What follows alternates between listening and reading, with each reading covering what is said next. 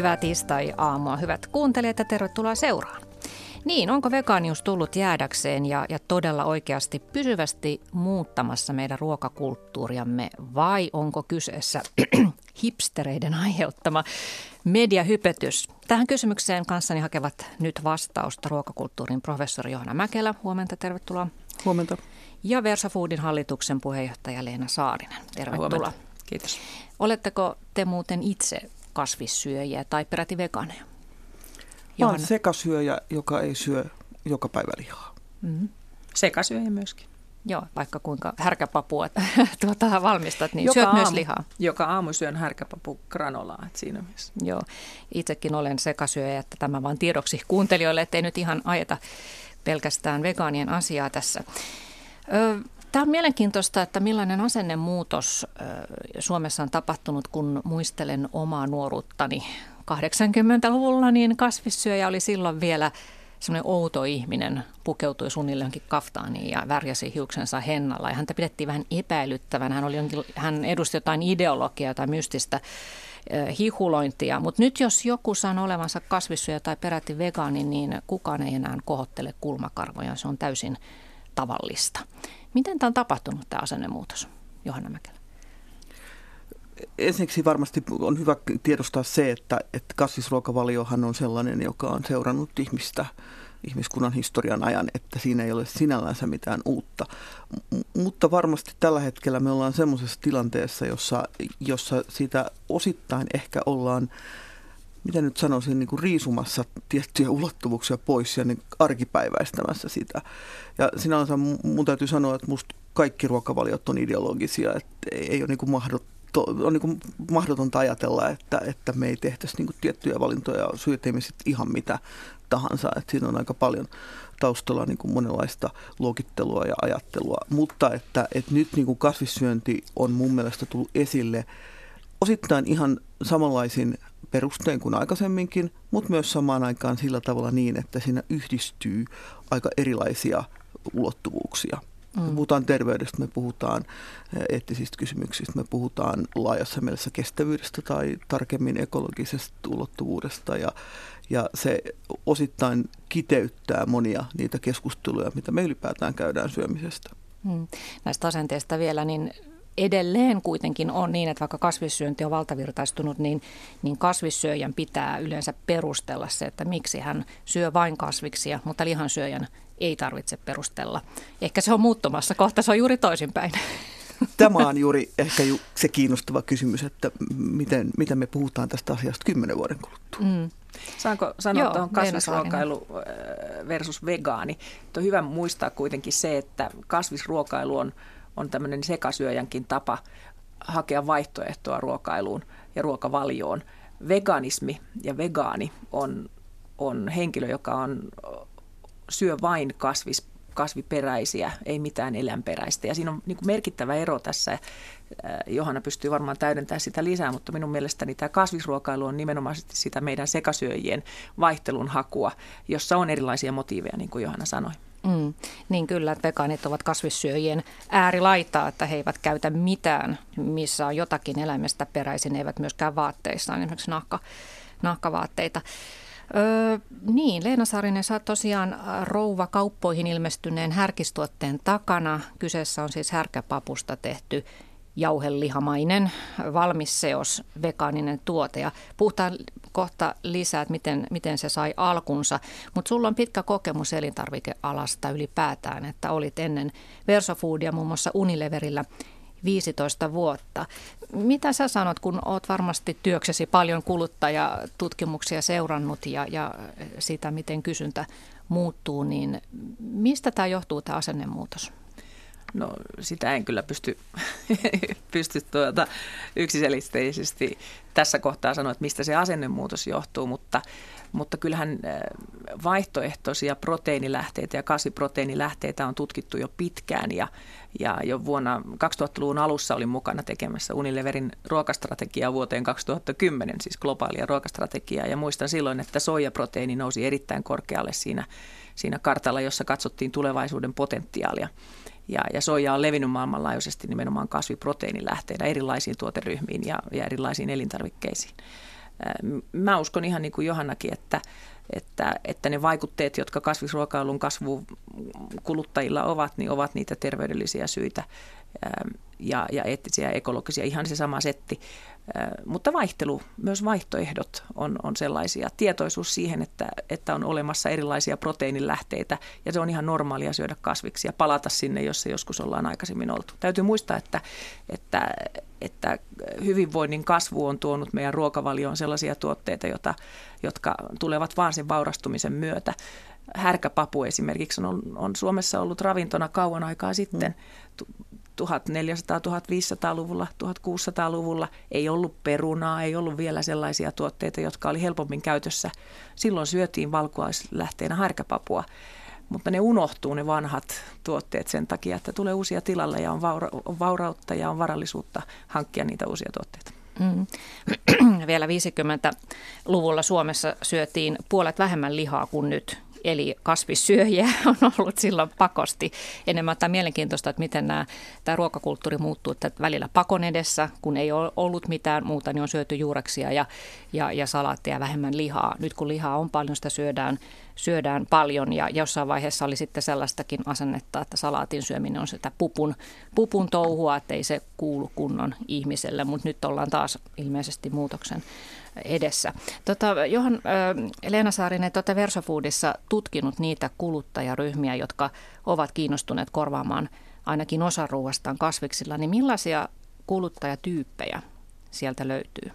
No, tässä on tapahtunut valtava muutos. Me on tehty nyt kaksi erillistä tutkimusta. 2014 tehtiin ensimmäinen ja 2016 toinen tämmöinen kvalitatiivinen fokusryhmä keskustelu, jossa oli siis hyvin pieni kuluttajaotos, mutta kuitenkin keskityttiin aiheeseen. Ja näiden vuosien välillä on tapahtunut semmoinen muutos, että nyt kesällä 2016 tehty fokusryhmäkeskustelu toi esille sen, että ihan kaikenlaiset kuluttajat ovat kiinnostuneita kasvisruuasta. Ja, ja se heidän käyttämänsä termi on haluavat vähentää lihansyöntiä. Siis nuoret, vanhemmat? Kaiken tyyppiset kuluttajat. Ja se näkyy nyt tuosta viimeisimmästä Suomi-syötutkimuksesta, taloustutkimuksen tekemä tutkimus, tämmöinen pitkäaikainen tutkimus, jossa katsotaan kansaa laajasti.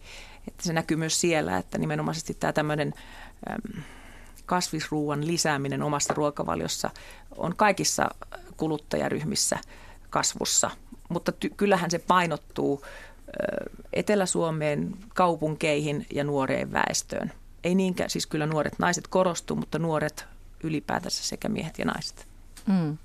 Tämä on aika iso, iso määrä ihmisiä sitten, jotka ovat kiinnostuneita kasvisruokaa lisäämään, joten ehkä se, se on jotain viitettä tulevaisuudesta. On ja, ja, ja siis mun mielestä on todella jännittävää se, että et, et, et mitä me katsotaan vuotta 2016-2017 myös viiden vuoden kuluttua. Et näyttäytyykö se sitten myös tilastojen valossa sinä vuotena, mm. jolloin tapahtui jokin murros. Ja mun mielestä tässä on kyllä pal- aika paljon aineksia, jotka niin kuin viittaa siihen, että kysymys on muustakin kuin yleisestä hypetyksestä tämän ilmiön ympärillä. Ja joku varmasti kuitenkin syö tai ainakin kuvittelee syövänsä ostamansa erilaiset uudet tuotteet, joita aika tasaiseen tahtiin on, on nyt viimeisen vuoden aikana tullut markkinoille sen jälkeen, kun Nyhtökaura avasi niin kuin, ikään kuin oven hmm. tämän tyyppiselle. Ja, ja se, mikä minusta on niin kuin kiinnostavaa, on se, että et, et ihmiset niin kuin, niin kuin artikuloi sitä niin kuin haluansa muuttaa ruokatottumuksiansa niin kuin eri tavoin. Ja se on tietenkin myöskin merkille pantavaa, että, että tämä löytyy, niin kuin, jos me katsotaan sen tulevaisuuteen, että nimenomaan nuoremmat ikäryhmät niin kuin korostaa sitä niin kuin vaihtoehtoa tai sitä pyrkimystä. Toki pitää sitten aina katsoa se, että et, et, et, et me tiedetään oikeasti, mitä kunnolla tapahtuu sitten, kun meillä on niin kuin yhdistelmätietoa siitä, että mitä ihmiset ajattelevat mm. ja, ja siihen lisättynä se, että mitä ihmiset todella tekevät tai ovat tehneet. Ja sitten me pystytään arvioimaan sitä, että, että kuin iso muutos tämä on. Mutta on ihan selvää se, että, että, että jos me nyt sitten katsotaan vaikka niin kuin osittain niin kuin Etelä-Suomen näkökulmasta, niin sellainen ajatus, että, että on eri puolilla tarjolla vegaanisia vaihtoehtoja niin ikään kuin ruokapalveluissa kuin sitten niin kuin vähittäistavarakaupassa on mun mielestä kyllä kiinnostava ajan merkki. Mm.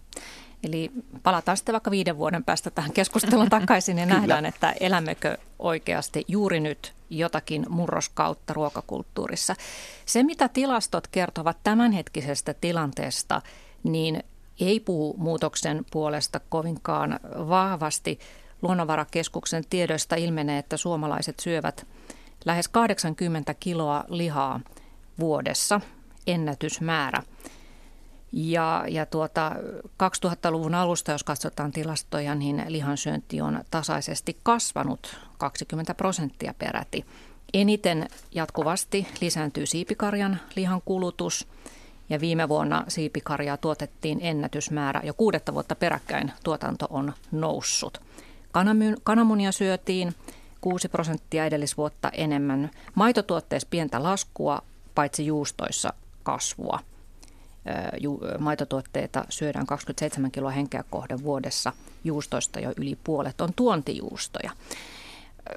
Jos ajatellaan, että me syödään 20 kiloa lihaa vuodessa ja ravintosuosituksissa suositellaan, että liha syötäisiin vain noin 500 grammaa viikossa, eli se tekisi noin 25 kiloa vuodessa, niin tämä on aika hurja, hurja määrä. Toki täytyy muistaa, että tilastot laahaa pikkasen jäljessä, että meillä ei ole sitä todellista tämän hetken tietoa, mutta, mutta tota, mitä sanotte tästä lihamäärästä?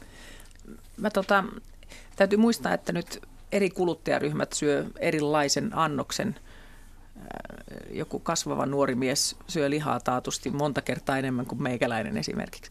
Me katsotaan nyt taas kerran tätä Suomi tutkimuksen tuloksia niin viime vuodelta. Tämä on tehty kesä-heinäkuun vaihteessa. 20 prosenttia kertoo, vähenee jonkun verran tai ei käytä lainkaan punaisen lihan kohdalla, niin kuin katsotaan eteenpäin. Ja kasvisruokaa lisää jonkin verran tai merkittävästi 41 prosenttia. Ja, ja tämä on ehkä semmoinen, mitä äskenkin viitattiin, että me nähdään vasta vähän ajan päästä, että mikä merkitys tällä on. Mm.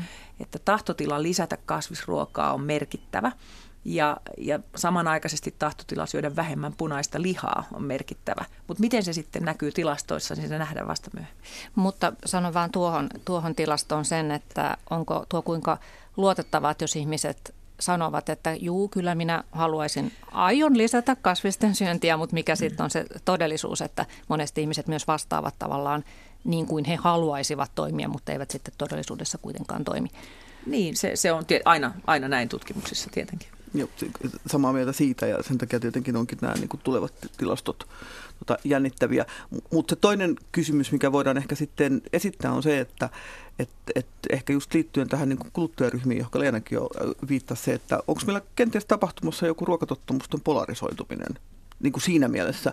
Että osa Siinäkin ihmisistä, polarisoitumista. Siinäkin, mm, mm. että et osa ihmisistä ei syö lainkaan eläinkunnan tuotteita ja osa syö taas niitä runsaasti. Ja, ja, ja tämä voi olla myöskin sellainen asia, että meille syntyy niin kuin uuden tyyppisiä tulkintoja siitä, että, että, että mikä on niin kuin hyvää syömistä ja mikä on sitten ikään kuin suomalaista ruokakulttuuria tai, tai suomalaista syömistä. Ja, ja sitten toisaalta niin kuin voi olla myöskin se, että, että, että vaikka aika todennäköisellä niin kuin vaikuttaa semmoinen tulevaisuus, jossa on erilaisia ruokavalioita ja niihin sisältyviä ratkaisuja, niin se keskustelu, mitä tällä hetkellä käydään lihansyönnin ympärillä niin kuin laajassa mielessä, saattaa myös niin kuin vaikuttaa siihen lihansyöjien toiveisiin siitä, että millä tavalla lihaa tuotetaan ja minkälaisia asioita siitä otetaan otetaan huomioon sen tuotannossa ja, ja tietenkin myöskin tässä, tässä niin kuin syömisessä, mutta, mutta sä mainitsit äsken tuossa noin niin kuin ikään kuin suositukset siitä niin kuin lihansyönnistä, niin, niin, niin tuntuu siltä, että vaikka se terveellisyys on myös yksi argumentti, niin sitten oikeastaan varmaan niin kuin näyttää olevan aika monilla aika tärkeäkin niin kuin syy lihansyönnin vähentämiseen, niin siitä, siitä tulee niin kuin sen kokonaisuuteen just nämä keskustelut ihan siitä lähtien, että onko ikään kuin oikein vai ei hyödyntää eläinkunnan niin kuin antimia ja onko oikein syödä eläimiä vai ei. Ja siis osahan vastaa tähän tällä hetkellä erittäin vahvasti, että ei ole. Ja silloin niin kuin voidaan myös miettiä sitä, että, että joskus kun me puhutaan niin kuin tulevaisuuden tutkimuksen kautta siitä, että miltä tulevaisuuden ruoankulutus näyttää, niin kyllähän siellä myös tulee esille niitä ajatuksia, joissa niin kuin nähdään, että voihan olla, että meidän ajatukset sen suhteen, että, että, että kuinka niin kuin ikään kuin niin kuin ok on syödä lihaa, tulevat tulevaisuudessa muuttumaan. Ja, ja kaikki nämä keskustelut, mitä käydään, niin taatusti myös niin kuin vaikuttavat meihin lihansyöjiin tai meihin sekasyöjiin. Mm. Niin tuosta kasvisruoan käytöstä ja lihan vähentämisestä tai kasvisruoan lisäämisestä, niin on semmoinen yksi aspekti, joka, jonka haluan tuoda tähän pöytään, ja se on se, että, että meille sekasyöjille ja, ja niin sanotusti, sanotusti ihan tavallisille ruokailijoille ympäri Suomen, niin yksi semmoinen kynnys, ja nyt tämä on ihan mun omaa ajatusta siitä asiasta, niin on ollut se, että, että mitä mä teen, miten mä teen kasvisruokaa, miten minä valmistan kotona kasvisruokaa, että on ollut vähän hankala niin kuin keksiä niitä tapoja, että, että miten mä tuon semmoisen kasvisruoan pöytään, että mun, mun puoliso mun äijä syö sitä mm. tai mun lapset syö. Niin. Ja, ja me nähdään ton meidän härkiksen kohdalla semmoinen iso juttu, että, että sehän tuotiinkin tällä tavalla niin kuin käyttöliittymätuotteena, että tuote, joka on helppo ottaa käyttöön kotona niihin resepteihin, joita olet tottunut käyttämään. Ja, ja se on ihan selkeästi nähty, ja meillä on tutkimus valmistumassa tässä ihan muutaman viikon sisällä, että me ymmärretään vielä lisää tästä, niin on ihan selkeästi nähty, että se leviää laajalti ihan kaikenlaisiin väestöryhmiin läpi Suomen, ei vain pääkaupunkiseudulle, ei vain kaupunkeihin, vaan ihan kaikkialla Suomessa. Ja mä itse uskon, että merkittävä vaikutus tähän kasvissyönnin syönnin lisääntymiseen ja sen vaihtoehdon hakemiseen on nimenomaan se käyttöliittymä. Osa mm-hmm. helppo käyttää, hyvän makusta, menee läpi sille porukalle, joka kotona yleensä huutaa sen lihan perään. He haluavat, he voivat niin kuin syödä sitä myös vaihtoehtona. Se on merkittävä, merkittävä muutos ja tulee varmasti näkyy myös siinä käytössä. Tätähän jotkut lihansyöjät ovat sitten kritisoineet, että miksi ne kasvissyöjät sitten haluavat syödä lihan tapaista ruokat. Härkiskin on tehty ikään kuin se olisi jauhelihat, siitä voi tehdä polongneskastiketta ja muuta. Että. Mutta lähtökohtana ei ole ollut tehdä lihan, lihan mm. korviketta, vaan on lähtökohtana on tämä käyttöliittymä. On tuotu kasvistuote, jota voidaan käyttää niissä resepteissä, johon muuten laitettaisiin jauhelihaa. Johanna Mäkelä, sinulla oli tähän jotakin. Ky- kyllä, ja, ja tämähän niin kuin on erittäin niin kuin ydinasia silloin, kun mietitään, että miten ihmisten ruokatottumukset muuttuvat, tai jos niitä halutaan vaikka myös muuttaa, että millä tavalla ihmiset sitten siinä omassa arjessaan toteuttavat sitä muutosta. Ja jos me nähdään niin kuin aika pitkältä ajalta ruoankulutukseen liittyvistä kuluttajatutkimuksista se, että, että siellä on niin kuin tämmöinen niin kuin vahva toive vaivattomuudelle, helppoudelle, nopeudelle, niin minkä takia ikään kuin ajateltaisiin, että ihmiset, jotka on kiinnostuneita kasvisruuan syömisestä, olisivat jotenkin vähemmän kiinnostuneita tästä puolesta. Ja tämä on mun mielestä yksi se murros, mikä on nyt tapahtunut viimeisen vuoden aikana, että on tullut näitä tuotteita, jotka mahdollistuvat juuri nämä aika usein, varsinkin arkiruuan valmistamiseen liittyvät toiveet. Mm. Ja, ja siinä tietenkin on just se, että, että se ylittää myös sitä kynnystä, että mitä ihmettä mä tällä teen, just kun, niin. kun se on ikään kuin sen oloinen tuote. Tai monet näistä nyt uusista ratkaisusta on sellaisia, että, että, että ne mahdollistaa sen, että, että ruoavalmistus on kohtuullisen nopeata ja helppoa. Ja se, että se ei niin kuin välttämättä tarkoita sitä, että koko repertuaari pitäisi vetää uusiksi. Niin, voi käyttää sitä vanhaa, vanhaa tuttua reseptiä eikä ihmetellä, että mitä mä tällä kesäkurpitsella nyt teen, että helppous mm. toki on päivän sana. Mulla jäi äsken tuo tilastoluennointi kesken, niin mä vielä jatkan sitä, että lihatilastot käytenkin läpi, mutta sitten se, mitä tiedetään kasvisten kulutuksesta, niin suomalaisethan syövät huomattavasti vähemmän kasviksia ja vihanneksia kuin EU-kansalaiset keskimäärin tietysti varmaan vaikuttaa se, että ollaan täällä pohjoisessa. Hedelmien kulutus näyttäisi reippaasti kasvaneen mutta se, mitä vihannesten kulutuksesta tiedetään, niin ei ole isoa kasvua. Päinvastoin pikkasen näyttäisi laskua, mutta tässä nyt vaikuttaa varmasti se, että nämä ei, ole, ei olla saatu siis tuoreita kulutustilastoja.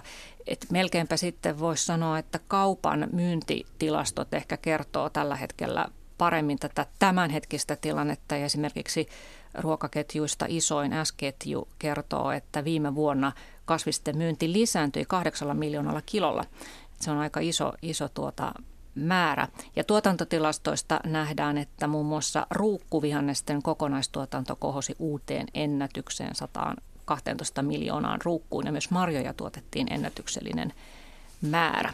Eli nämä näyttäisi siltä, että pikkasen on on muutosta tapahtumassa. Se, että, että nyhtökaura tuli ö, kauppoihin, räjäytti pottiin, härkis seurasi perässä, se on nostanut suuresti suosiotaan ja, ja tota, K-kauppaketju oli tehnyt kysely, jonka mukaan reilut 30 prosenttia aikoo tänä vuonna ostaa joko härkistä tai nyhtökauraa, eli iso määrä. Niin ö, nämä erikoistuotteet ovat nyt tosiaan volyymilla tulleet, mutta sitten muistetaan muutaman vuoden takaa oli karppausbuumi ja kauppoihin ilmestyi vähän hiilari, hiil, hiil, hiilihydraattipitoista karppausleipää. Kaikki osti niitä, mutta nyt ne on hävinnyt kaupasta. Et se oli semmoinen ainakin ohimenevä juttu, niin käykö nyhtökauralla ja härkäpapulle sama juttu?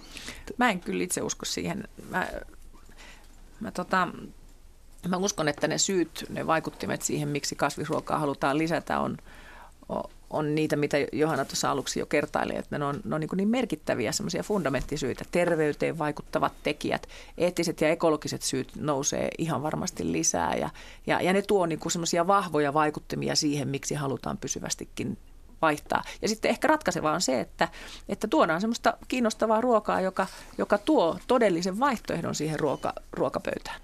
Mm jo karppaus todellakin oli semmoinen, joka tuli aika vahvasti, mutta sit niin kun, sitä varmasti yhä edelleen tota, noudatetaan jonkin verran, mutta, mutta se niin kun, semmoisena niin kun laaja-alaisena keskusteltuna ilmiönä, joka näki, näkyy myös valikoimassa, niin, niin se hiipui suhteellisen nopeasti. Mutta mäkin ajattelen sitä, että, että nyt tässä niin kasvissyönnin niin tukena on laajempi kirjo erilaisia perusteluita. Ja me voidaan ehkä ajatella myös sitä, että, että jos karppaus oli ehkä esimerkki sellaisesta ruokavaliosta, joka, jossa se terveellisyys ja oma hyvinvointi näkyy tämmöisenä yksityisenä hyveenä, niin itse asiassa niin kuin kasvissyönnissä on enemmän aineksia siitä, että se voidaan nähdä niin kuin osana tällaista niin kuin, niin kuin yhteisiä ja, tota, niin kuin, niin kuin etuja eteenpäin vievänä niin kuin hyvänä siinä mielessä, että, että jos me mietitään sitä, että jollain tavalla meidän pitäisi vastata myöskin Pariisin ilmastosopimuksen vaateisiin muuttaa muun muassa ruokatottumuksia, niin ehkä tämä kasvissyönnin lisääminen on selvästikin ainakin yksi vaihtoehto siinä niin kuin paletissa, että, että mm. mitä voisi tai tulisi tehdä. Kyllä. Joo, pri, primääri, primääriproteiiniahan kasvisproteiini on ruokavaliossa, jota käytetään sekundäärisen proteiinin eli lihan valmistukseen. Mm. Eli, eli tota, ruokakulttuurin professori Johanna Mäkelä tarkoitti siis sitä, että, että kasvisruokaa perustellaan ikään kuin vähän painavammin ja laajemmalla spektrillä kuin pelkästään se oma hyvinvointi. Niin, että mm. otit tämän ympäristöongelman, että siitähän ollaan jatkuvasti yhä tietoisempia, että, että ruokakulutus myös vaikuttaa. Ja itse asiassa, jos yksityistä kulutusta ajatellaan, niin ruoallahan on laskettu olevan yhtä paljon ympäristövaikutuksia kuin liikenteellä. Eli tämä viesti on menossa ilmeisesti läpi. Että Joo, ihmiset... ky- niin, ky- kyllä, tai siis että jos ajatellaan sitä, että, että mikä on semmoinen alue niin kuin, ikään kuin ihmisten yksityisessä kulutuksessa, joka voidaan ajatella kohtuullisen rohkenenko sanoa, vaivattomasti niin kuin muuttaa, niin, niin kyllä se osittain voisi olla tämä nimenomaan niin kuin ruoan niin kuin, tota, alue. Ja, ja toisaalta tähän kyllä tulee se ajatus siitä, että henkilökohtainen on poliittista ja niin kuin sen pohtiminen, että, että millä tavalla kenties niin kuin pyritään vaikuttamaan tulevaan elämään tai tulevaisuuteen niin sanotusti haukkaus kerrallaan. Me käytetään sellaista sanosta, että pare, kohti parempaa maailmaa papu kerrallaan. Tässä oli äsken äänessä Leena Saarinen, Versofoodin hallituksen puheenjohtaja ja sitten tällä ruokakulttuurin professori Johanna Mäkelä Helsingin yliopistosta. Ja puhumme siis siitä, että onko kasvis syöminen tullut jäädäkseen? Onko se nousussa? Elämmekö tällä hetkellä todella murroskautta suomalaisessa ruokakulttuurissa? Näistä ympäristöongelmista vielä, niin maailman luonnonsuojelusäätiöhän on laskenut eri lihalaatujen ympäristön kuormittamisen määrät. Heiltä tuli hiljattain tämmöinen lihaopaskin ja siinä, siinä sanotaan, että naudalla on selkeästi suurimmat haitalliset ilmastovaikutukset ja, ja vesistöjä rehevöittävät päästöt että nauta ei ole kovin tehokas tapa tuottaa ruokaa tämän järjestön mielestä, koska naudat vaativat paljon rehua kasvaakseen. Toisaalta taas sitten Suomessahan sanotaan, että meillä karja pitää tästä meidän kulttuurimaisemasta huolta, että ilman sitä ja sen, sen tuota syömistä, niin maisema näyttäisi melkoiselta ryteiköltä. Ja tuota, broileria on kritisoitu siitä, että sen rehu sisältää usein soijaa, jota ei valitettavasti ole aina valmistettu vastuullisesti. Soijaviljely aiheuttaa metsäkatoa ja vähentää luonnon monimuotoisuutta etenkin Etelä-Amerikassa. Ö, mutta kasvissyöntikään ei ole päästötöntä, että kyllähän härkäpapukin vaatii oman tilansa. Ehdottomasti.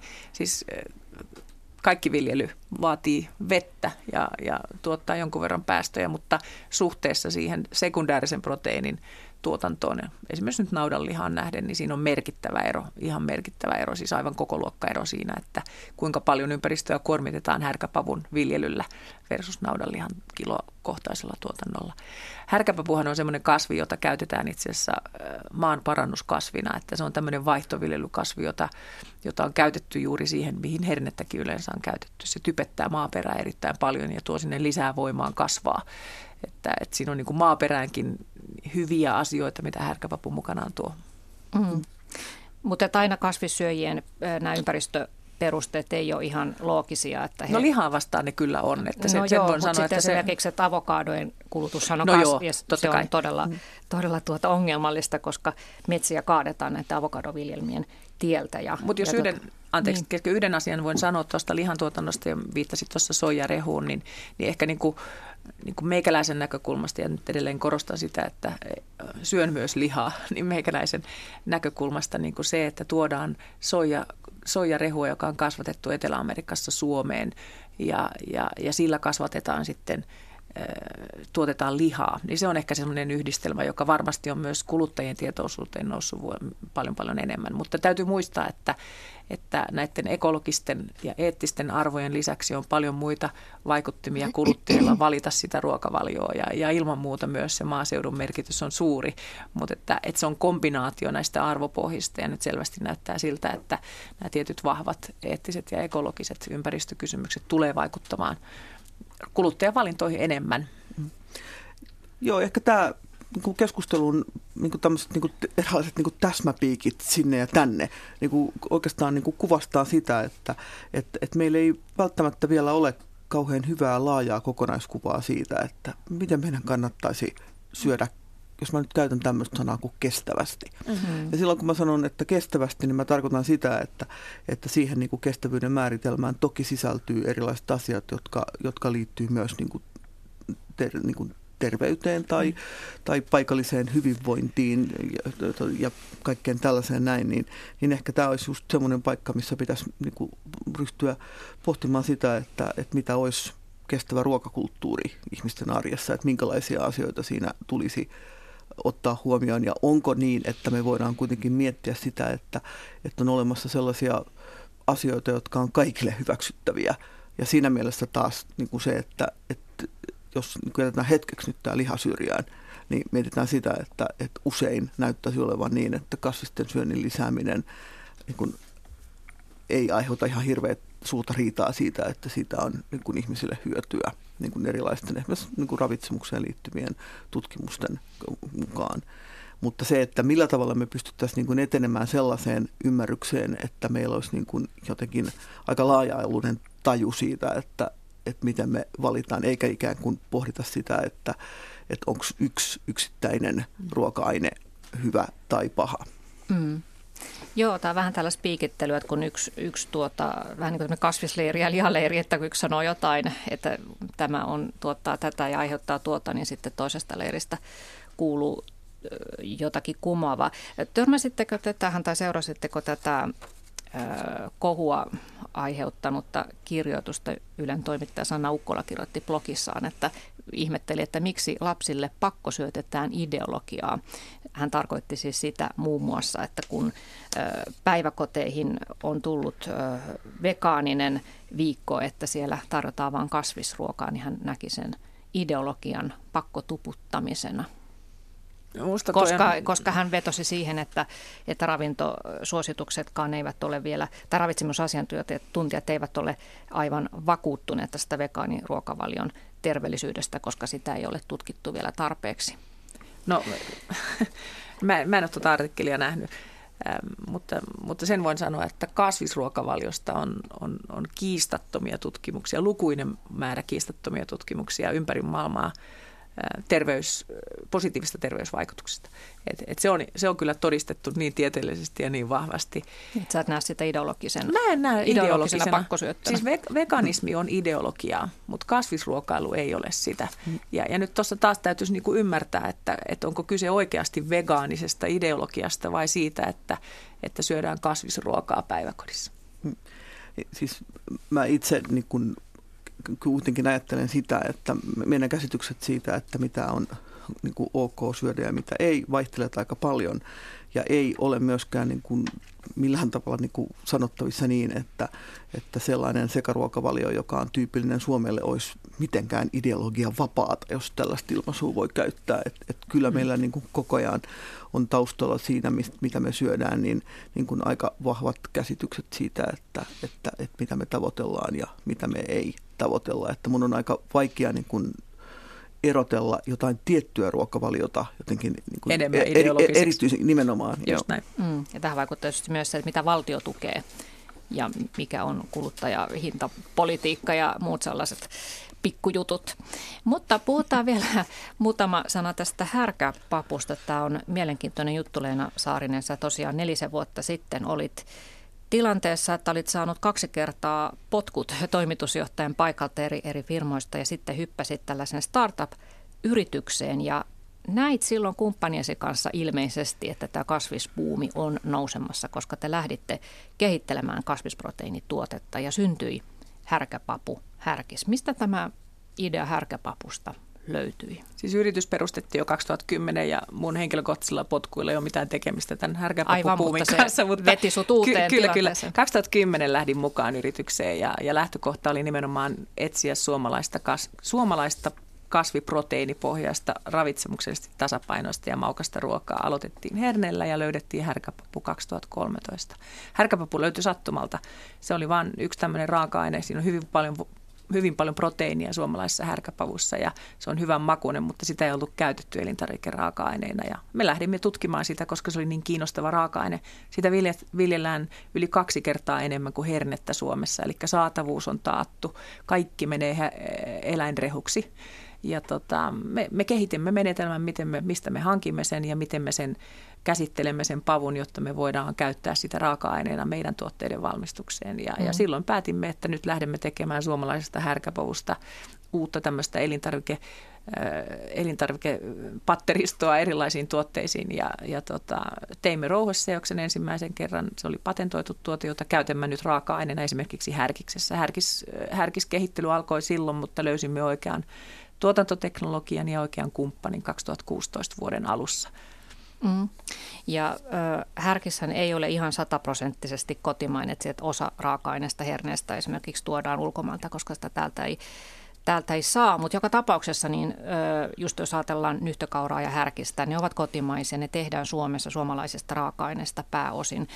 Ö, niin varmaan tämä on ollut itse asiassa iso tekijä, että se kysyntä on ollut niin iso, että jos joku olisi tuon ulkomailta vastaavan tuotteen, niin tuskinpa olisi kuluttajat niin innolla siihen lähteneet? Mä uskon, että se, se nimenomaan se kotimainen ruokainnovaatio ja, ja se nyhtökauran markkinoille tuleminen sai aikaiseksi valtavan kiinnostuksen kasvisruokaan, uudenlaiseen innovatiiviseen kasvisruokaan. Ja, ja, ja se levisi niin kuin valtavasti ympäri, siis ympäri Suomen. Kaikki kiinnostui nyhtökaurasta ja, ja se loi tämmöisen pohjan sille kasvisruoan kiinnostukselle. Ja, ja Härkiksen tulo toi sitten niin kuin tuotteen, joka oli kaikkien ulottuvilla, että kaikki pääsi sitä maistamaan ja sitä päästiin kokeilemaan ja siitä päästiin kokkaamaan. Ja, ja se, että tähän samaan kasvisruoan kategoriaan, tuotekategoriaan tulee uutuuksia koko aika lisää, niin kasvattaa sitä koko kategoriaa ja kasvattaa kuluttajien kiinnostusta sitä kasvisruokailua kohtaan. Eli se on hienoa, että meitä kollegoita on markkinoilla paljon ja, ja, ja silloin uskotaan, että tämä kasvisruokailu kasvaa kyllä myös sen, sen tarjonnan kautta ja niiden helppouden, sen helppo, helppokäyttöisyyden kautta, mitä mm. nyt esimerkiksi härkis tuo sitten markkinoille. Ja härkistä kysytään ja myydään siis ympäri Suomea, että se ei ole pelkästään mikään pääkaupunkiseudun Siis joka ikinen, joka ikinen päivittäistavarakauppa Suomessa pitää valikoimissaan meidän här, härkis original-tuotetta. Eli ihan kaikissa kaupoissa Suomessa sitä saadaan ja ja, ja kun katsotaan sitä tilastoa meillä, mihin kaikkialle sitä menee, ja nyt kun sanon menee, niin en tarkoita sitä, että sitä vaan on kerran viety, vaan että uusintaostokset toistuu, niin se on kyllä ihan, ihan aivan Utsjoelta Helsinkiin. Kaikkialla sitä käytetään. Mm. Jotain muutosta tämä ehkä nyt heijastelee, että, että tuota, tällaiset tuotteet ovat, ovat suosittuja ja ne kasvavat, ettei ole pelkästään ehkä ohimenevä juttu. Ja yksi merkki muutoksesta on myös se, että isot – Tämähän on pieni firma Ferso Food, mutta myös isot elintarvikejätit ovat alkaneet herätä tähän kuluttajien kasviskiinnostukseen. Muun muassa Saarioiselta on tullut vegaani pizza ja, ja tomaattispakettia ja haikarrikaalia. Candy King, tämä irtokarkkifirma, on tuonut vegaanisia irtokarkkeja kotipizzalta härkispizza. Pientä mainosta nyt tässä, mutta haluan vain sanoa näitä firmoja sen takia, että, että nämä on isoja ketjuja ja, ja tota, jostain se kertoo, että he ovat nähneet, että ilmeisesti on niin paljon kysyntää, että kannattaa tehdä tällaista. Kyllä, ja siis se, että, että sehän nähdään niin vähittäistavarakaupan tuota, sijoittelussakin, että, että aika niin kuin lyhyessä ajassa on niin kuin tullut tämmöinen oma osasto juuri tämän tyyppisille tuotteille. En tiedä kuinka laajalle se on levinnyt, mutta ainakin pääkaupunkiseudulla se on aika tota, tyypillistä. Ja, ja varmasti tässä on samanlaista kuin silloin, kun tuli karppaus ja karppausleipien niin kuin tuotekehitys mutta, mutta että, että se jälleen kerran niin kuin tämä kiinnostava kysymys on se, että, että pystyykö me, me niin kuin näkemään niin kuin nyt sen murroksen, joka pystyy todennetaan sitten muutaman vuoden kuluttua niin kuin tilastojen kautta siitä, että näin todella tapahtui. Ja onko tämä muutos niin kuin pysyvää. Ja niin kuin ollaan tässä todettu, niin, niin se niin kuin vaikuttaa siltä. Mutta siinä on myös minusta kiinnostava seikka, että osa näistä tuotteista on sellaisia asioita, jotka helpottaa arkea – ja sitten osa näistä tuotteista on, on semmoisia, jotka on vähän tämmöisiä niin kuin herkkutuotteita tai, tai tällaisia, niin kuin, voisiko sanoa, napostelutuotteita. Ja se mun mielestä niin kuin kertoo siitä, että, että itse asiassa niin kuin veganismi tai vegaaniset tuotteet on myöskin niin kuin loikannut niin kuin sillä tavalla ihmisten ajatuksissa toisenlaiseen niin kuin kategoriaan. Et sä aloitit silloin kertomalla siitä, että minkälainen mielikuva oli 80-luvun kasvissyönnistä ja mi- miten ikään kuin sen, sit, sitä ruokavaliota noudattavia ihmisiä niin kuin mielikuvissa ja varmasti myös niin kuin ikään kuin julkisuudessa kategorisoitiin. Mutta nyt taas on niin kuin sillä tavalla niin, että, että tuntuu siltä, että, että, että, että oli ruokavalio mikä tahansa, niin siinä täytyy olla myös tiettyä kirjoa. Ja itse asiassa ne toiveet siitä kirjosta niin kuin riippumatta luokavaliosta on yllättävän samanlaisia. Mm. Tästä kasvisruokailun kiinnostuksesta niin, niin kyllähän niin kuin karamellin tekeminen esimerkiksi, niin ainahan karamellit on, siis sitä voidaan tehdä joko eläinperäisellä äh, raaka-ainesetillä tai kasviperäisellä raaka-ainesetillä ja aina on tehty molempia, mutta nyt ehkä osoittaa myös tätä kiinnostuksen äh, suuruutta se, että nostetaan esille vegaaniset karkit. Sehän mm. kuvaa sitä, että se on erittäin kiinnostavaa kuluttajille ja vaikuttaa, niin kuin Johanna sanoi, niin, niin päivittäistavarakauppa on erittäin Ähm, innostunut ja kiinnostunut kasvavasta tuotekategoriasta ja se näkyy kaupan, kaupan hyllysijoittelussa, että niitä paikkoja, mistä esimerkiksi meidän härkistä saa, niin niitä on useita isoissa päivittäistavarakaupoissa. Mm. Muuten vielä näistä, näistä tilastoista sen verran, että tämä kaupan myyntidatasta saa tällaista mielenkiintoista tietoa, joka kertoo siitä, että Suomi on hyvin erilainen eri suunnilla. ensinnäkin tuota, ostetuimpien kasvisten lista on seuraava peruna, banaani, sitrushedelmät, kurkku, tomaatti, salaatit, omena, porkkana. Eli aika perinteiseltä kuulostaa vielä tämä myyntilista. Ja sitten jos ollaan Etelä-Suomessa, niin myydään paljon enemmän muuta Suomea enemmän yrttejä, avokadoa, erikoishedelmiä, kuten persimonia, keltajuurta ja luonnonsieniä. Pohjoisessa Suomessa syödään paljon tavallista enemmän perusvihanneksia, kuten peruna ja salaattia. Pohjoisessa myös korostuu paprika ja lakka. Ja idässä tykätään säilötyistä kurkuista ja tuoreista kurkuista sekä sipulista, omenasta ja kerakaalista. Et Suomi näyttää aika erilaiselta eri, eri puolella. Se ei oikeastaan ole ehkä yllätys siinä mm. mielessä, että kyllähän meillä on ollut aikaisemminkin paljon alueellisia ruokakulttuureja, niin että miksi ikään kuin kaikkialla pitäisi syödä samalla tavalla? Niin no, mulle tämä on vähän niin kuin yllättävää, että se on edelleen näin vahva, kun jotenkin tuntuu, että, että, se, että se on sekoittunut, Joo. mutta näin ei sitten ole. se, että tuota, kun kasvisruokailu tästä nyt ilmeisesti vaan näyttää vahvistuvan, niin käykö tässä sitten niin, että lihansyönnistä tulee jotenkin paheksuttavaa? Lihasta on tulossa uusi tupakka. Tupakoitsijoita on jatkuvasti ajettu yhä ahtaamalle ja nyt heidät on häädetty jo omilta parvekkeeltaankin, niin käykö kohta samalla lailla lihansyöjille, että heitä, heitä paheksutaan, että mitä, ettekö te tiedä, mitä ympäristövaikutuksia sillä on?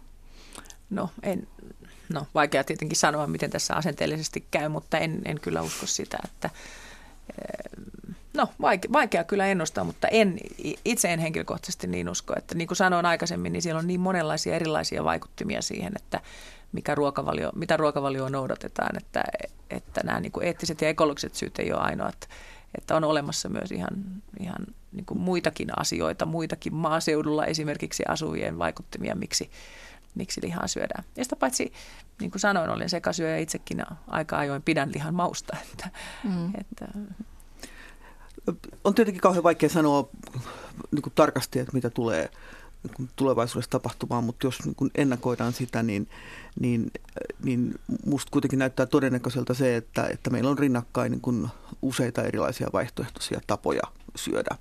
Mutta ei se ole ollenkaan poissuljettua, että jossain vaiheessa sitten niin kuin se joukko, joka pitää niin kuin lihansyöntiä pahaksuttavana, on suurempi ja, ja, ja, ja mitä siinä tapahtuu sitten, niin aika tulee näyttämään, mutta toisaalta niin kuin esimerkiksi, kun sä otit tuossa äsken tuon tupakoinnin esimerkiksi, niin, niin silloin siitä on kyllä olemassa kyllä aika kiistattomat tutkimustulokset, että ei kannata polttaa tupakkaa piste. Mm, ja, ja se, niin, oli, se on ehkä vähän huono, huono jo, ja, ja siinä on niin kuin, se, se on niin kuin sillä tavalla niin kuin itse asiassa, mutta se on kiinnostava esimerkki juuri siksi, että se muutos tapahtui tupakoinnin niin kuin mä sanon nyt lainausmerkeissä, niin kuin paheksottuvuuden osalta niin kuin yllättävän rivakasti. Ja, ja, ja niin kuin se, että kyllähän semmoisia niin ajatuksia on just niin kuin esitetty niin kuin tulevaisuutta luotaavissa tutkimuksissa, että, mm. että, että voi olla, että me niin kuin tulevaisuudessa katsomme taaksepäin historiassa, että, että kylläpä syötiin paljon lihaa, että onpa erikoista. Täytyy muistaa, että tässä on siis tupakan, ihan samaa mieltä kuin Johanna, ja tietenkin tupakan tupakka, tupakointia vastaan myös lainsäätäjä teki merkittäviä muutoksia, jotka on, mm, on, on niin kuin vaikuttaneet ja ohjanneet sitä kuluttajakäyttäytymistä. Mutta että lihasta kun puhutaan ja lihan kulutuksesta, niin täytyy muistaa, että Suomi, ei, Suomi, vaikka Suomi saari joskus onkin, niin Suomi ei kuitenkaan ole siinä kohtaa saari. Että kyllähän lihaa maailmassa tuotetaan niin valtavasti ja, ja sitten lihan markkinoilla on sellainen tilanne vieläkin, että, että liha on erittäin halpaa. Ja, ja, ja niin se vaan on, että, että myös ruokailutottumuksiin vaikuttaa se, että minkä hintaista se ruoka on ja minkä hintaista raaka-aine on. Ja, ja sillä on vaikutusta. Ja, mm. ja taas kerran, jos, jos liha, lihamarkkina pysyy sellaisena kuin se on ja hintataso sellaisena kuin se nyt esimerkiksi sianlihassa on Euroopan tasolla, niin, niin ihan varmaa on, että ei se nyt ihan kamalasti häviä, koska siinä on valtava hintaero. Että kyllä tässä niin kuin myös nämä tämmöiset, niin kuin se, että minkä kokoisia markkinat missäkin raaka-aineissa on, minkä hintaista se ruoka on, mitä siitä valmistetaan, niin sillä on kyllä merkitystä kuluttajakäyttäytymisessä. Joo, joo. joo, ei varmaan ihan hetkeen lailla kielletä lihansyöntiä. Tuota, tässä eräs, eräs tuota kuuntelija on lähettänyt lähetysikkunan kommentin, että, että onhan se tavallaan paradoksaalista, että homo sapiensin aivot eivät olisi kehittyneet näin isoiksi ilman siirtymistä lihansyöntiin ja nyt niillä aivoilla sitten pohditaan, että onko eettistä syödä lihaa. Eikö se ole tietyllä tavalla aika hienoa, että siitä, että meidän aivot on kehittynyt, on jotain iloa? niin. niin. Ja, ja kyllä, joo, se, nyt mennään niin, niin lääketieteelliseen, että mä en osaa sanoa mitään muuta kuin se, että proteiinilla on ollut merkitystä ja sillä on aminohappokoostumuksella. Kokonaisruokavaliolla on merkitystä, ei yksittäisellä ruoka-aineella. Mm. Erässä mielessä itse asiassa se kiinnostava kysymys voisikin olla, että, että me mietitään todella sitä proteiinin lähdettä ja silloinhan meillä tulee vielä niin kuin kolmas pelittäjä tähän, eli hyönteiset joka mm. selvästikään ei ole lihaa eikä ole myöskään kasvista, vaan on ihan uusi kategoria. Joo, ja sehän on myös nousussa, sirkkajauhoja. Joo, että samalla tavalla kyllä kun me mietitään sitä, että, että, että mitä me syödään, niin, niin hyönteiset on hyvä esimerkki siitä, että siinähän me mietitään myöskin sitä, että, että onko se oikeasti meidän mielestä sellaista, että me halutaan syödä vai ei. Ja itse mä uskon, että sillä on ihan hyvä tulevaisuus ja mun mielestä on jollain tavalla niin kuin, ajan, ajassa oleva merkki se, että, että, että hyönteisten kasvatustahan suunnitellaan esimerkiksi sikatilojen sivuelinkeinoksi, jossa niin kuin nimenomaan niin kuin kaksi tällaista niin kuin ehkä meidän tämän keskustelun perusteella aika eri kategoriassa olevaa niin kuin tuotantoa kohtaavat toisensa ja, ja, ja sitähän jo tällä hetkellä tapahtuu tota Etelä-Pohjanmaalla. Mulla on tästä Suomi-syö-tutkimuksesta tuoreita tietoa. 75 prosenttia sanoi, että ei missään nimessä kiinnostunut heinäsirkoista ja ja 5 prosenttia erittäin kiinnostunut ja 8 prosenttia melko kiinnostunut. Että mm. kyllä siellä kiinnostus on kasvamassa ja, ja yllättäen se on hyvin nuorta porukkaa siitä kiinnostunut. Kyllä. Joo, ja, ja sekin on varmaan sellainen, että se tarvii sen jonkun ison innovaatio, joka on vielä tulossa. Joku semmoinen, joka valtavirtaistaa sen. Mm. Joo, ja siis vaikka, voisi olla vaikka niin kuin, tota, hein, tota, heinäsirkkajauholla terästetty näkkäri. Tämä on just tämä käyttö, niin kuulostaa mielenkiintoiselta. Mutta Johanna Mäkelä, sä oot tosiaan ruokakulttuurin professori Helsingin yliopistossa ja, ja tota, tämä on erittäin kiinnostavaa siis tämä, että mitä me syömme, koska se on paitsi kertoo siitä meidän ympäröivästä kulttuurista, niin se on myös poliittista, se on jokaisen ihmisen identiteetin rakentamista. Nyt siinä on tullut myös nämä ympäristövalinnat mukaan. Ja ruoka, jos mikä, aiheuttaa monesti kohuja, kiistelyä, valitaan kantoja. Onko niin, että tämä ruokakeskustelu on ihmisten mielestä juuri sen takia niin kiinnostavaa, että siinä voi vähän niin kuin syytellä toisten valintoja, että miksi sä valitset noin ja tämä datahan kertoo nyt näin. Ja... Mä en ehkä mielelläni valitsisi niin tämän keskustelun kärjeksi syyttelyä, mutta ehkä kysymys on siitä, että, että kun me eletään tämmöisessä modernissa kulutusyhteiskunnassa, niin itse asiassa meillä ei ole mitään muuta mahdollisuutta kuin tehdä koko ajan niitä erilaisia valintoja. Ja sen kautta tietenkin niin kuin siinä maailmassa, jossa ylipäätään on aika suosittua kritisoida kaikenlaisia ihmisten valintoja, mihin ne ikinä tahansa liittyvät, niin en mä yhtään ihmettele se, että, että välillä ruokakeskustelu on aika kiivasta. Ja, ja se on myös poikkeuksellisen niin kuin jännittävää sen takia, että, että siinähän niin kuin rikotaan tämä niin kuin ulkomaailman ja meidän niin kuin kehon välinen raja. Tai siis tietyllä tavalla, että me todella niin kuin syödään se ruoka ja mm-hmm. me pannaan se niin kuin sisäämme. Ja, ja, ja tässä nimenomaisessa jutussa on mun mielestä jotain sellaista, joka ehkä vielä niin kuin korostaa niiden niin kuin asioiden kiihkeyttä sillä tavalla, että mitä sinä panet suuhusi, mitä minä panen suuhuni, mitä minä olen valmis syömään ja, ja, ja mitä ikään kuin meidän maailmassamme pidetään syötävänä. Ja, ja totta kai niin kuin kysymys on mun näkemyksen mukaan aika pitkästä jatkumosta, jossa niin kuin tietyllä ne muutokset niin kuin asettuvat tällaiseen niin kuin, niin kuin pitkään niin kuin asioiden kulkuun, eikä ne ole sillä tavalla niin kuin kauhean yllättäviä. Ja, ja, ja, mutta toisaalta se, että, että me tällä hetkellä niin kuin keskustellaan niin paljon ruoasta, niin mä oon osittain kyllä ollut, niin kuin, tämä ajattelen siitä sillä tavalla, että, että se on kuitenkin semmoinen asia, joka on meitä kaikkia lähellä. Ja meidän on tietyllä tavalla kuitenkin niin kuin mahdollista niin kuin ymmärtää siihen liittyviä asioita ja vielä ajatella, että me voidaan niin kuin vaikuttaa niihin. Mutta koska me myöskin yhä edelleen ajatellaan vanhan sadonnan mukaan, että olet sitä, mitä syöt, niin silloin myös ajatellaan, että on mahdollista moitiskella ihmisten valintoja, jos ne koetaan vääriksi.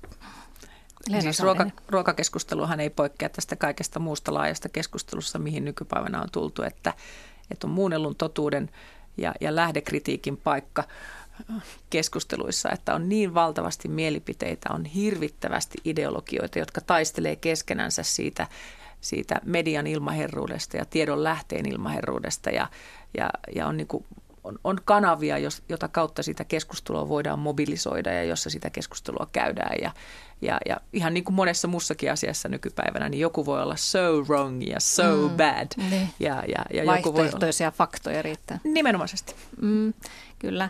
Ja, ja tota, sitten vielä se, että, että mikä on trendikästä, niin se tietysti myös vaikuttaa ihmisten ruokavalintoihin, vaikka saatetaan perustella hurskasti, että ajatellaan ympäristöä, niin ajatellaankin sitä, että mikä on niin kuin cool tällä hetkellä. Ja tämmöinen niin kuin vanha, vanha sosiologinen tutkimustulos kertoo, että ihmiset todellakin pönkittävät sitä sosiaalista asemaansa erilaisilla kulutustuotteilla, Kyllä. joista ruoka on yksi tärkeä. Tässä tota, Turun yliopistossa taloussosiologi Taru Lindblom on tehnyt tutkimuksen, että, jonka mukaan Helsingissä susia syövät erityisesti ne, joilla on akateeminen koulutus ja hyvät tulot. Ja heidän joukossa on myös sellaisia, jotka tunnustavat, että he eivät edes pidä susista, mutta, mutta syövät sitä, koska se on niin trendikästä, eli imago syistä. Ja, ja hän sanoo, että, tota, että hän ajattelee, että ylipäätään kaikki tämmöiset ruokatrendit, niin ne on esimerkkejä tällaisesta statuskamppailusta. Myös veganismi on osa sitä, että, että jos otetaan vaikkapa mm, lehtikaali, niin sehän oli tässä hiljattain kovin trendikäs tuote. Tehtiin lehtikaali sipsejä ja hekutettiin sen terveellisyyttä ja tehtiin aamupirtelöitä. Mutta kuka oikeasti voi sanoa pitävänsä lehtikaalin mausta? Se ei ole, no ehkä, ehkä joku, joku nyt pitää sitä. Musta mutta sipsit on kyllä aika hyviä. Oikealla tavalla valmistettuna. Niin jos menee. rasvaa laittaa tai öljyä laittaa kunnolla. Joo, mutta hän on niin sitä mieltä, että tavallaan niin kuin tämmöiset trendinenät niin kuin vegaanisessa syömisessäkin tällä hetkellä pongaavat jo jotain uutta, että härkistä on jo joka paikassa, niin sitä ei enää sitten nämä, tämä pieni tämä uudistajaryhmä niin ei käytäkään, vaan keksivät jotain vielä trendikkäämpää. Mutta muutoshan lähtee siitä, kun niin sanotusti suuret joukot saadaan muuttumaan. Ja, ja siinä kohtaa niin kuin mä uskon kyllä siihen, että se, se, niin kuin se ne, melkein 70 prosenttia suomalaisista, jotka on niin sanotusti normaalia ruokavaliota noudattavia, kun he ottavat sen muutaman päivän viikossa tai päivänkin viikossa ja vaihtavat kasvisruokaa, niin kyllä se, se, se muutos rupeaa näkymään. Eli kyllä niin kuin punavuoresta, tämä on nyt kamalan klisee, mutta punavuoresta niin kuin trendit varmaan voi niin kuin lähteä ja siellä saattaa olla niin kuin edelläkävijä, mutta että se koko kansa vaikuttaa sitten niihin, niihin tilastoihin kaikista eniten. Tähän on ehkä mielenkiintoista, että punavuoren hipsterit ehkä aloittivat kokonaisen ruokakulttuurin muutoksen. Kuka tietää, jos he olivat siis näitä ensimmäisiä vegaaneja ja toivat tätä kasvisruokaa pinnalle. No, mutta toisaalta sitten meillä on semmoinen asia kuin ruokapalvelut mm. jonka, jos me ajatellaan, että minkä, ruokapalvelut on varmasti ollut yksi keskeinen osa, jossa tiettyjä niin kuin, syömisen terveellisyyteen liittyviä tapoja on juurrutettu ihmisten arkeen. Mainitsen vain sanan salaattipöytä. Niin nythän yksi mahdollisuus on just siinä, että ruokapalvelut ovat se taho, joka alkaa, Kyllä. sanotaan nyt vaikka niin, edistämään erityisesti kestävää syömistä. Mm, siis opiskelijaravintolat ja työpaikka työ, niin kuin työ- ja opiskeluaikainen niin, ruokailu. Se on se arki, missä ihmiset Joo, elää ja kyllä. siellä tekevät vaihtoehtoja. Julkinen ruokahan ruokkii Suomessa ihan valtavan määrän, joka on sitten työpaikkaruokailusta Joo. toisaalta. Että kyllä julkisen ruoan merkitys on myös valtava.